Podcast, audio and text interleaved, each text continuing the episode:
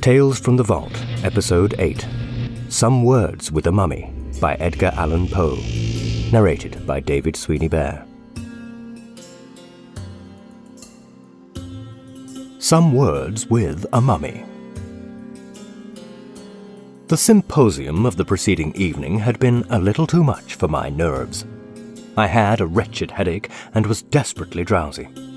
Instead of going out, therefore, to spend the evening as I had proposed, it occurred to me that I could not do a wiser thing than just eat a mouthful of supper and go immediately to bed.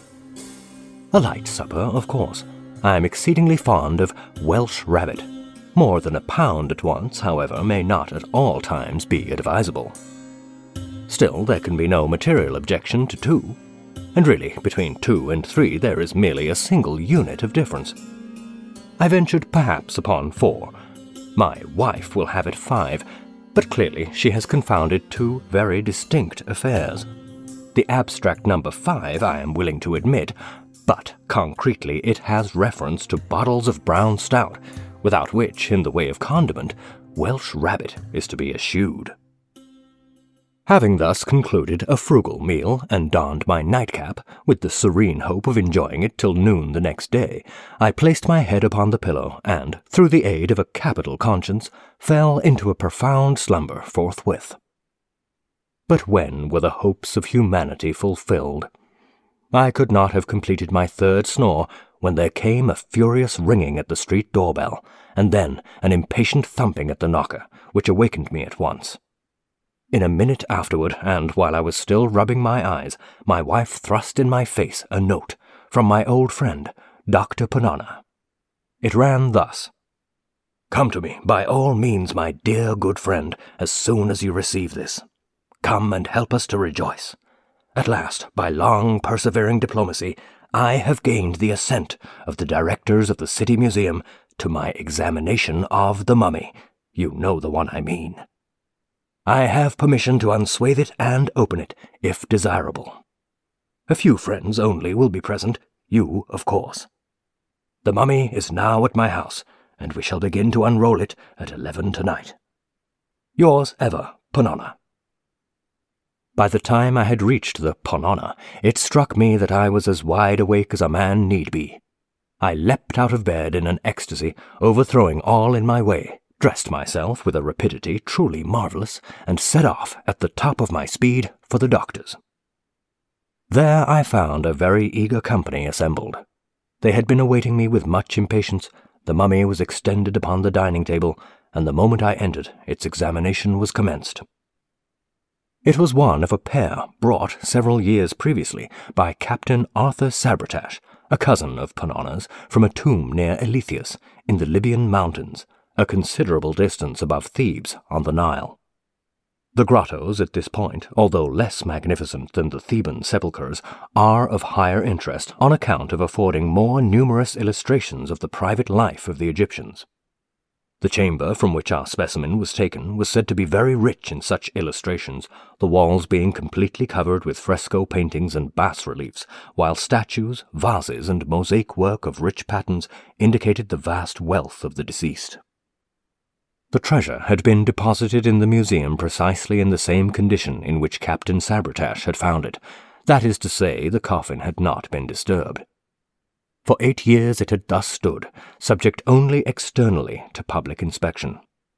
We had now, therefore, the complete mummy at our disposal, and to those who are aware how very rarely the unransacked antique reaches our shores, it will be evident at once that we had great reason to congratulate ourselves upon our good fortune. Approaching the table, I saw on it a large box or case, nearly seven feet long and perhaps three feet wide by two feet and a half deep. It was oblong, not coffin-shaped. The material was at first supposed to be the wood of the sycamore, platanus, but upon cutting into it, we found it to be pasteboard, or, more properly, papier-mâché, composed of papyrus. It was thickly ornamented with paintings representing funeral scenes and other mournful subjects, interspersed among which, in every variety of position, were certain series of hieroglyphical characters, intended, no doubt, for the name of the departed. By good luck, Mr. Gliddon formed one of our party, and he had no difficulty in translating the letters, which were simply phonetic, and represented the word Allamistakeo. We had some difficulty in getting this case open without injury, but having at length accomplished the task, we came to a second coffin-shaped and very considerably less in size than the exterior one, but resembling it precisely in every other respect. The interval between the two was filled with resin, which had in some degree defaced the colours of the interior box. Upon opening this latter, which we did quite easily, we arrived at a third case, also coffin-shaped, and varying from the second one in no particular, except in that of its material, which was cedar, and still emitted that peculiar and highly aromatic odour of that wood. Between the second and the third case there was no interval, the one fitting accurately within the other. Removing the third case, we discovered and took out the body itself. We had expected to find it, as usual, enveloped in frequent rolls or bandages of linen, but in place of these we found a sort of sheath made of papyrus and coated with a layer of plaster, thickly gilt and painted.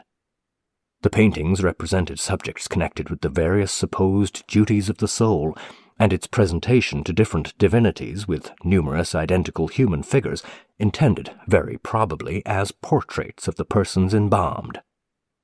Extending from head to foot was a columnar or perpendicular inscription in phonetic hieroglyphics, giving again his name and titles, and the names and titles of his relations.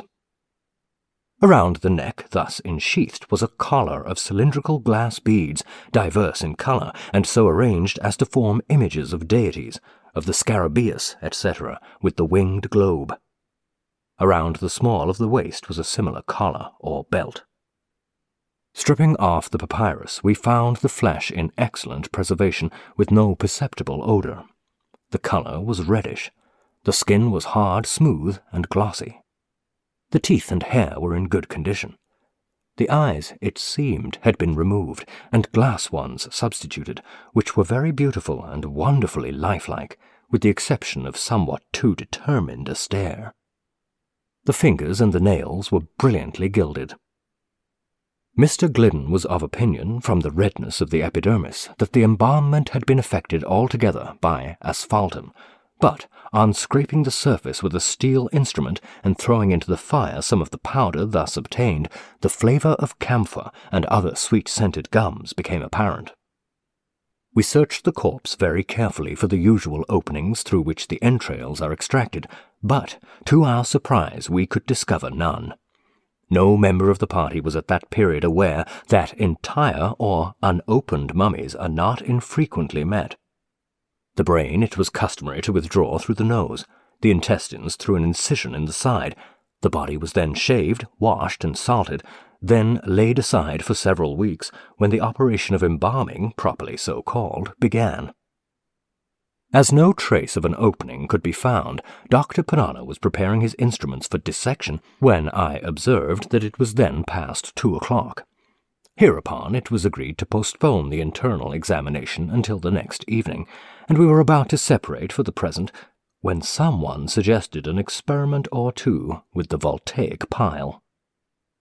The application of electricity to a mummy three or four thousand years old at the least was an idea, if not very sage, still sufficiently original, and we all caught it at once.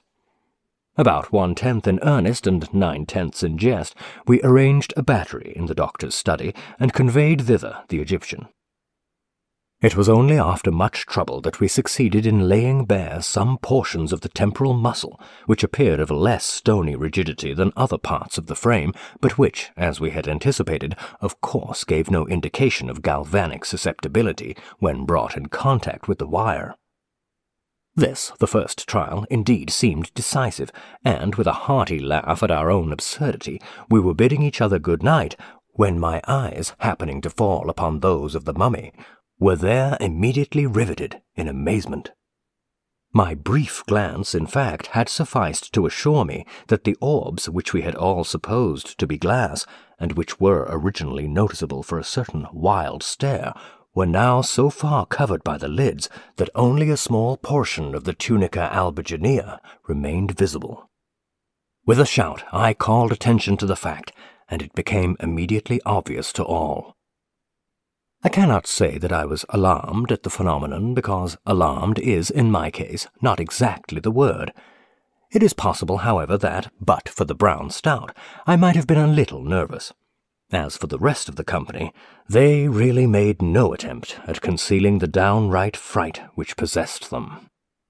Dr. Ponnonner was a man to be pitied. Mr. Gliddon, by some peculiar process, rendered himself invisible. Mr. Silk Buckingham, I fancy, will scarcely be so bold as to deny that he made his way upon all fours under the table. After the first shock of astonishment, however, we resolved, as a matter of course, upon further experiment forthwith. Our operations were now directed against the great toe of the right foot. We made an incision over the outside of the exterior os sesamoideum pollicis pedis, and thus got at the root of the abductor muscle. Readjusting the battery, we now applied the fluid to the bisected nerves, when, with a movement of exceeding lifelikeness, the mummy first drew up its right knee so as to bring it nearly in contact with the abdomen, and then, straightening the limb with inconceivable force, bestowed a kick upon Dr. Ponnonner, which had the effect of discharging that gentleman, like an arrow from a catapult, through a window into the street below. We rushed out en masse to bring in the mangled remains of the victim, but had the happiness to meet him upon the staircase, coming up in an unaccountable hurry, brimful of the most ardent philosophy, and more than ever impressed with the necessity of prosecuting our experiment with vigour and with zeal. It was by his advice, accordingly, that we made, upon the spot, a profound incision into the tip of the subject's nose, while the doctor himself, laying violent hands upon it, pulled it into vehement contact with the wire. Morally and physically, figuratively and literally, was the effect electric. In the first place, the corpse opened its eyes and winked very rapidly for several minutes, as does Mr. Barnes in the pantomime. In the second place, it sneezed, in the third, it sat upon end. In the fourth, it shook its fist in Dr. Ponnonner's face. In the fifth, turning to Messieurs Gliddon and Buckingham, it addressed them in very capital Egyptian, thus. I must say, gentlemen, that I am as much surprised as I am mortified at your behaviour. Of Dr. Ponnonner nothing better was to be expected. He is a poor little fat fool who knows no better. I pity and forgive him. But you, Mr. Gliddon, and you, Silk, who have travelled and resided in Egypt until one might imagine you to the manner born, you, I say, who have been so much among us that you speak Egyptian fully as well, I think, as you write your mother tongue, you, whom I have always been led to regard as the firm friend of the mummies, I really did anticipate more gentlemanly conduct from you. What am I to think of your standing quietly by and seeing me thus unhandsomely used? What am I to suppose by your permitting Tom, Dick, and Harry to strip me of my coffins and my clothes in this wretchedly cold climate? In what light, to come to the point, am I to regard your aiding and abetting that miserable little villain Dr. Ponnonner in pulling me by the nose? It will be taken for granted, no doubt, that upon hearing this speech, under the circumstances, we all either made for the door, or fell into violent hysterics, or went off in a general swoon. One of these three things was, I say, to be expected. Indeed, each and all of these lines of conduct might have been very plausibly pursued. And, upon my word, I am at a loss to know how or why it was that we pursued neither the one nor the other. But perhaps the true reason is to be sought in the spirit of the age, which proceeds by the rule of contraries altogether, and is now usually admitted as the solution of everything in the way of paradox and impossibility. Or, perhaps, after all, it was only the mummy's exceedingly natural and matter-of-course air that divested his words of the terrible. However this may be, the facts are clear, and no member of our party betrayed any particular trepidation or seemed to consider that anything had gone very especially wrong. For my part, I was convinced it was all right, and merely stepped aside out of the range of the Egyptian's fist. Dr. Ponnonner thrust his hands into his breeches pockets, looked hard at the mummy, and grew excessively red in the face. Mr. Gliddon stroked his whiskers and drew up the collar of his shirt. Mr. Buckingham hung down his head and put his right thumb into the left corner of his mouth. The Egyptian regarded him with a severe countenance for some minutes, and at length, with a sneer, said, Why don't you speak, Mr. Buckingham? Did you hear what I asked you, or not? Do take your thumb out of your mouth. Mr. Buckingham hereupon gave a slight start, took his right thumb out of the left corner of his mouth, and, by way of indemnification, inserted his left thumb in the right corner of the aperture above mentioned. Not being able to get an answer from Mr. B, the figure turned peevishly to Mr. Gliddon, and, in a peremptory tone, demanded in general terms what we all meant.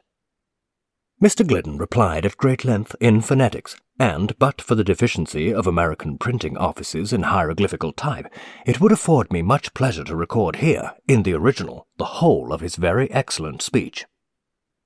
I may as well take this occasion to remark that all the subsequent conversation in which the mummy took a part was carried on in primitive Egyptian, through the medium, so far as concerned myself and other untravelled members of the company, through the medium, I say, of Messieurs Gliddon and Buckingham as interpreters. These gentlemen spoke the mother tongue of the mummy with inimitable fluency and grace but I could not help observing that, owing no doubt to the introduction of images entirely modern and, of course, entirely novel to the stranger, the two travellers were reduced, occasionally, to the employment of sensible forms for the purpose of conveying a particular meaning. Mr. Gliddon, at one period, for example, could not make the Egyptian comprehend the term politics until he sketched upon the wall, with a bit of charcoal, a little carbuncle-nosed gentleman, out at elbows, standing upon a stump with his left leg drawn back, right arm thrown forward, with his fist shut, the eyes rolled up toward heaven, and the mouth open at an angle of ninety degrees. Just in the same way, Mr. Buckingham failed to convey the absolutely modern idea, wig, until, at Dr. Ponnonner's suggestion, he grew very pale in the face and consented to take off his own.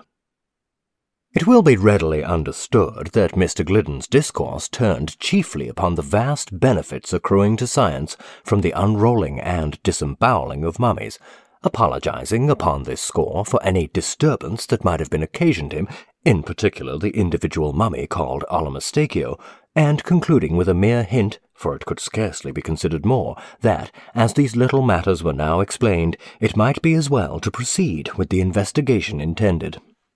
Here Dr. Ponnonner made ready his instruments. In regard to the latter suggestions of the orator, it appears that Allamistakeo had certain scruples of conscience, the nature of which I did not distinctly learn, but he expressed himself satisfied with the apologies tendered, and, getting down from the table, shook hands with the company all round. When this ceremony was at an end, we immediately busied ourselves in repairing the damages which our subject had sustained from the scalpel. We sewed up the wound in his temple, bandaged his foot, and applied a square inch of black plaster to the tip of his nose. It was now observed that the Count, this was the title, it seems, of Allamistakeo, had a slight fit of shivering, no doubt from the cold. The doctor immediately repaired to his wardrobe, and soon returned with a black dress coat made in Jennings's best manner, a pair of sky-blue plaid pantaloons with straps, a pink gingham chemise, a flapped vest of brocade, a white sack overcoat, a walking cane with a hook, a hat with no brim, patent leather boots, straw-colored kid gloves, an eyeglass, a pair of whiskers, and a waterfall cravat. Owing to the disparity of size between the Count and the doctor, the proportion being as two to one, there was some little difficulty in adjusting these habiliments upon the person of the Egyptian, but when all was arranged, he might have been said to be dressed. Mr. Gliddon therefore gave him his arm and led him to a comfortable chair by the fire, while the doctor rang the bell upon the spot and ordered a supply of cigars and wine. The conversation soon grew animated. Much curiosity was, of course, expressed in regard to the somewhat remarkable fact of Allamistakeo's still remaining alive. I should have thought, observed Mr. Buckingham, that it is high time you were dead. Why, replied the Count, very much astonished. I am little more than seven hundred years old. My father lived a thousand, and was by no means in his dotage when he died. Here ensued a brisk series of questions and computations, by means of which it became evident that the antiquity of the mummy had been grossly misjudged. It had been five thousand and fifty years and some months since he had been consigned to the catacombs at Eleithias. But my remark, resumed Mr. Buckingham, had no reference to your age at the period of interment. I am willing to grant, in fact, that you are still a young man, and my allusion was to the immensity of time during which, by your own showing, you must have been done up in asphaltum. In what? said the Count. In asphaltum, persisted Mr. B. Ah, yes, I have some faint notion of what you mean. It might be made to answer, no doubt, but in my time we employed scarcely anything else than the bichloride of mercury. But what we are especially at a loss to understand, said Dr. Ponnonner, is how it happens that, having been dead and buried in Egypt five thousand years ago, you are here today all alive and looking so delightfully well. Had I been, as you say, dead, replied the Count, it is more than probable that dead I should still be, for I perceive you are yet in the infancy of galvanism, and cannot accomplish with it what was a common thing among us in the old days.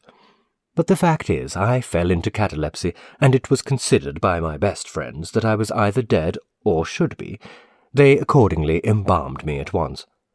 I presume you are aware of the chief principle of the embalming process? Why, not altogether. Ah, I perceive a deplorable condition of ignorance. Well, I cannot enter into details just now, but it is necessary to explain that to embalm, properly speaking, in Egypt, was to arrest indefinitely all the animal functions subjected to the process. I use the word animal in its widest sense, as including the physical not more than the moral and vital being. I repeat that the leading principle of embalmment consisted, with us, in the immediately arresting and holding in perpetual abeyance all the animal functions subjected to the process. To be brief, in whatever condition the individual was at the period of embalmment, in that condition he remained. Now, as it is my good fortune to be of the blood of the Scarabaeus, I was embalmed alive, as you see me at present blood of the Scarabaeus? exclaimed Dr. Ponnonner. Yes, the Scarabaeus was the insignium or the arms of a very distinguished and very rare patrician family. To be of the blood of the Scarabaeus is merely to be one of that family of which the Scarabaeus is the insignium. I speak figuratively. But what has this to do with you being alive?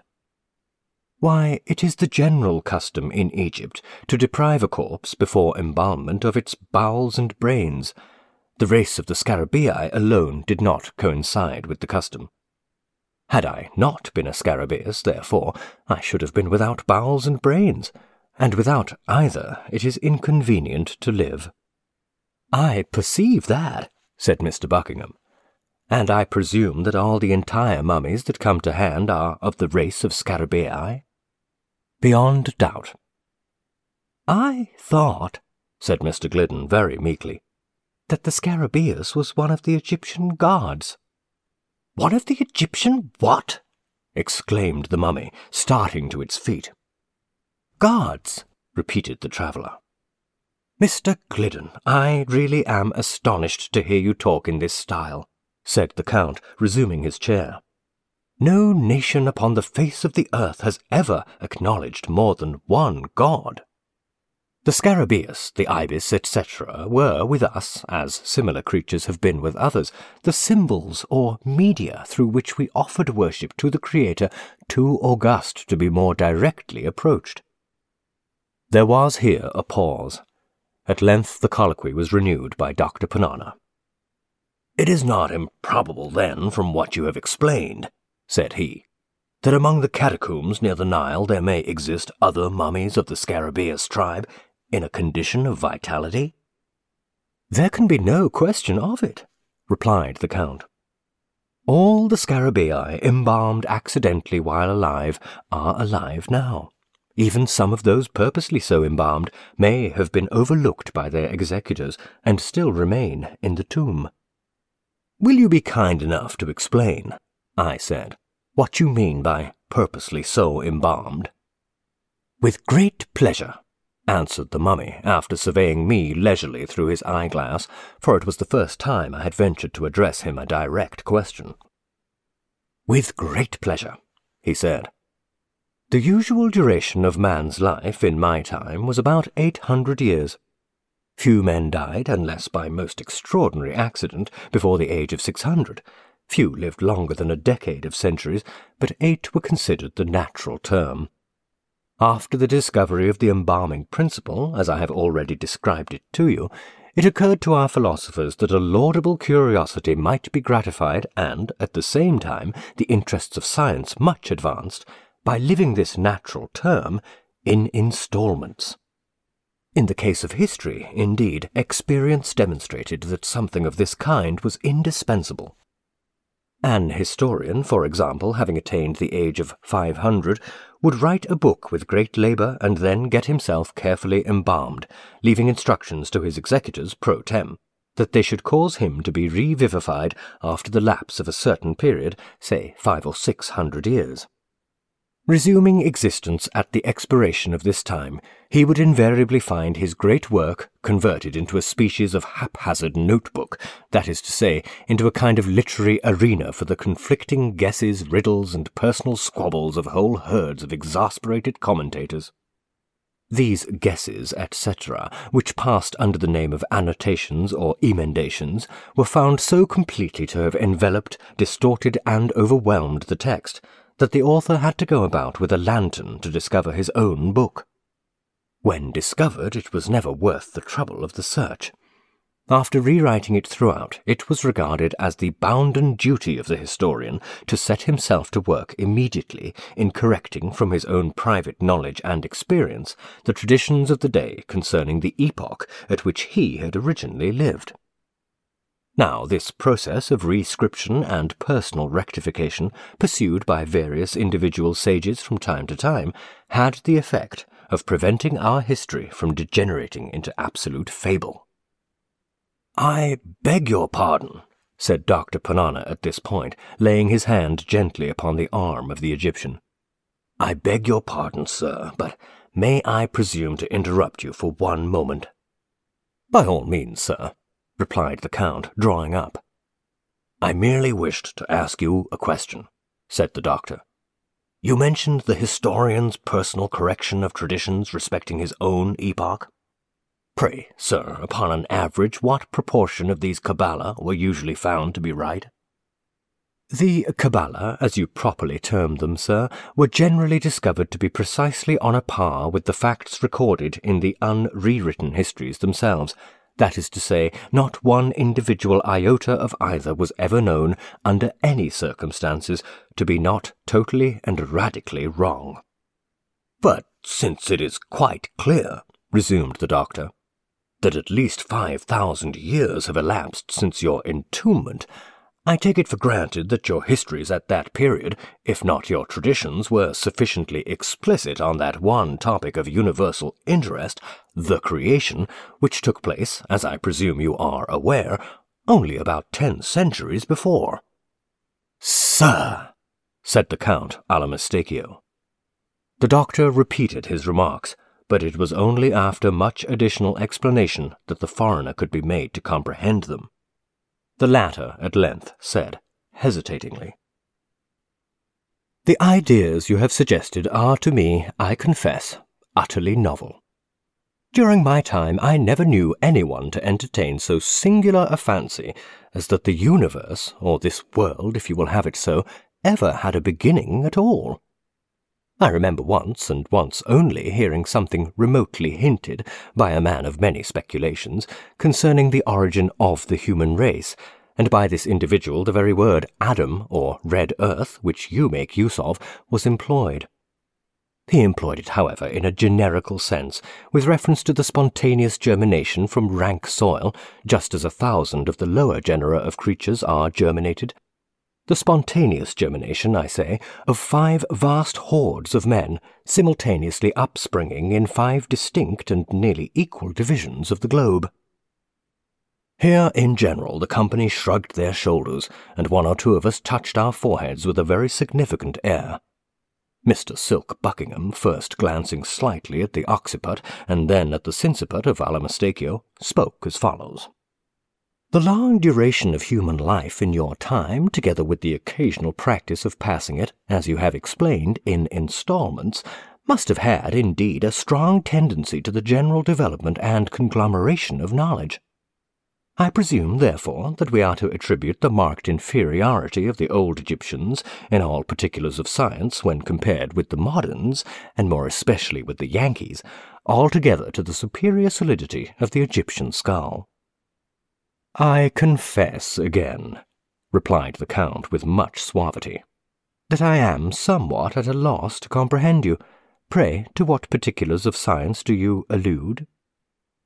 Here our whole party, joining voices, detailed at great length the assumptions of phrenology and the marvels of animal magnetism.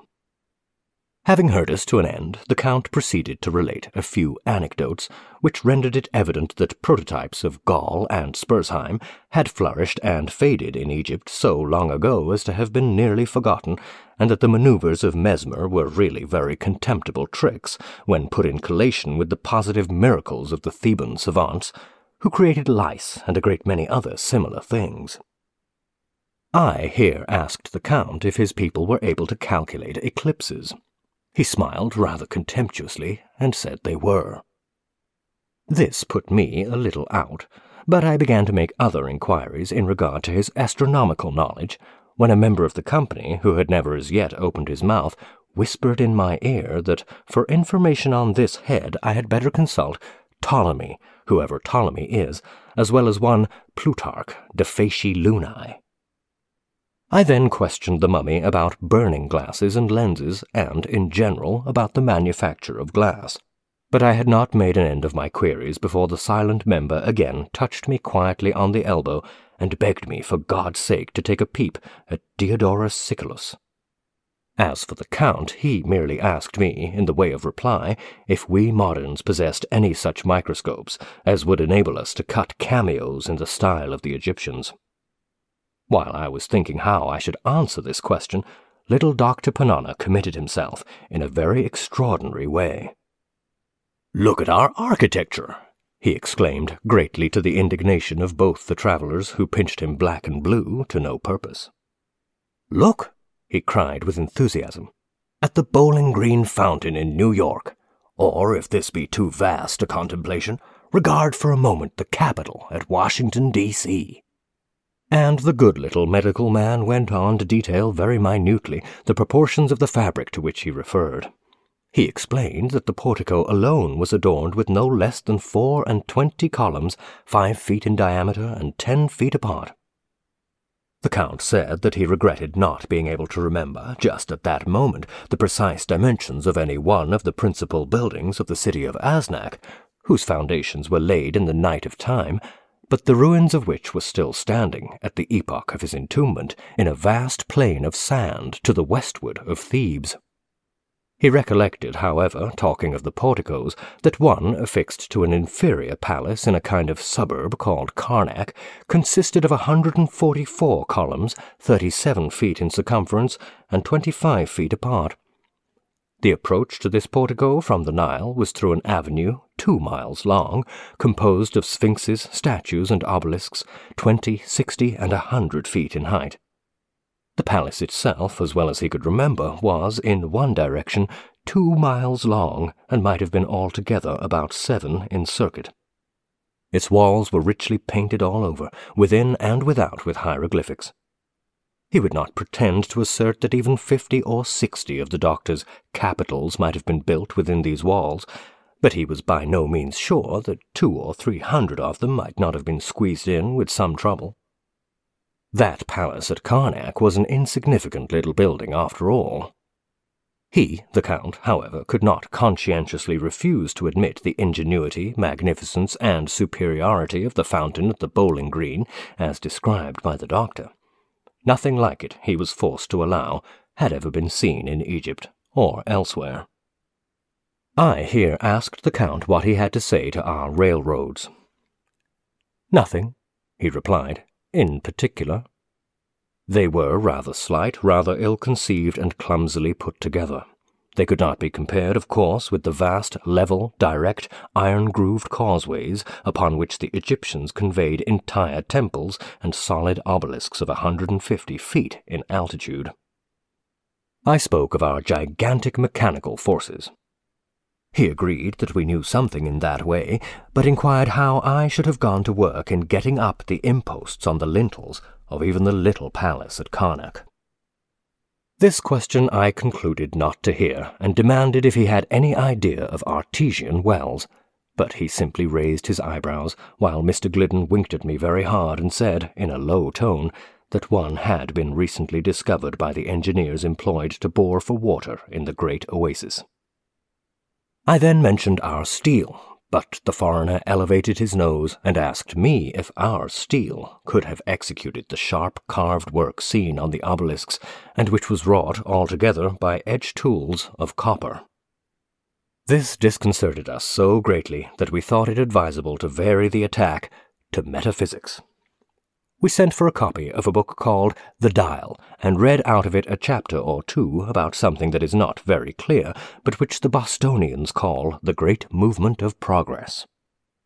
The Count merely said that great movements were awfully common things in his day, and as for progress, it was at one time quite a nuisance, but it never progressed. We then spoke of the great beauty and importance of democracy, and were at much trouble in impressing the Count with a due sense of the advantages we enjoyed in living where there was suffrage ad libitum and no king. He listened with marked interest, and in fact seemed not a little amused. When we had done, he said that a great while ago there had occurred something of a very similar sort. Thirteen Egyptian provinces determined all at once to be free, and to set a magnificent example to the rest of mankind. They assembled their wise men and concocted the most ingenious constitution it is possible to conceive. For a while they managed remarkably well, only their habit of bragging was prodigious. The thing ended, however, in the consolidation of the thirteen states, with some fifteen or twenty others, in the most odious and insupportable despotism that was ever heard of upon the face of the earth. I asked what was the name of the usurping tyrant as well as the Count could recollect. It was mob. Not knowing what to say to this, I raised my voice and deplored the Egyptian ignorance of steam. The Count looked at me with much astonishment, but made no answer. The silent gentleman, however, gave me a violent nudge in the ribs with his elbows, told me I had sufficiently exposed myself for once, and demanded if I was really such a fool as not to know that the modern steam engine is derived from the invention of Hero through Solomon de Caus. We were now in imminent danger of being discomfited, but, as good luck would have it, Dr. Ponnonner, having rallied, returned to our rescue and inquired if the people of Egypt would seriously pretend to rival the moderns in the all important particular of dress. The Count, at this, glanced downward to the straps of his pantaloons, and then, taking hold of the end of one of his coat tails, held it up close to his eyes for some minutes. Letting it fall at last, his mouth extended itself very gradually from ear to ear, but I do not remember that he said anything in the way of reply. Hereupon we recovered our spirits, and the doctor, approaching the mummy with great dignity, desired it to say candidly, upon its honour as a gentleman, if the Egyptians had comprehended at any period the manufacture of either Ponnonner's lozenges or Brandreth's pills. We looked with profound anxiety for an answer, but in vain. It was not forthcoming. The Egyptian blushed and hung down his head. Never was triumph more consummate, never was defeat borne with so ill a grace. Indeed, I could not endure the spectacle of the poor mummy's mortification. I reached my hat, bowed to him stiffly, and took leave. Upon getting home, I found it past four o'clock and went immediately to bed. It is now 10 a.m., and I have been up since 7, penning these memoranda for the benefit of my family and of mankind. The former I shall behold no more. My wife is a shrew. The truth is, I'm heartily sick of this life, and of the nineteenth century in general. I am convinced that everything is going wrong. Besides, I am anxious to know who will be president in 2045. As soon, therefore, as I shave and swallow a cup of coffee, I shall just step over to Ponnonner's and get embalmed for a couple of hundred years.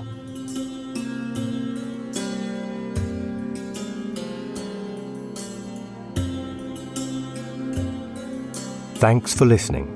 This was a DSB audio production, narrated and produced by David Sweeney Bear. Visit dsbaudio.com for more full length audiobooks. If you enjoyed this episode, leave me a comment and let me know what you thought. Be sure to subscribe to this podcast for future episodes and check out the DSB Audio channel on youtube.com. Until the next time, happy listening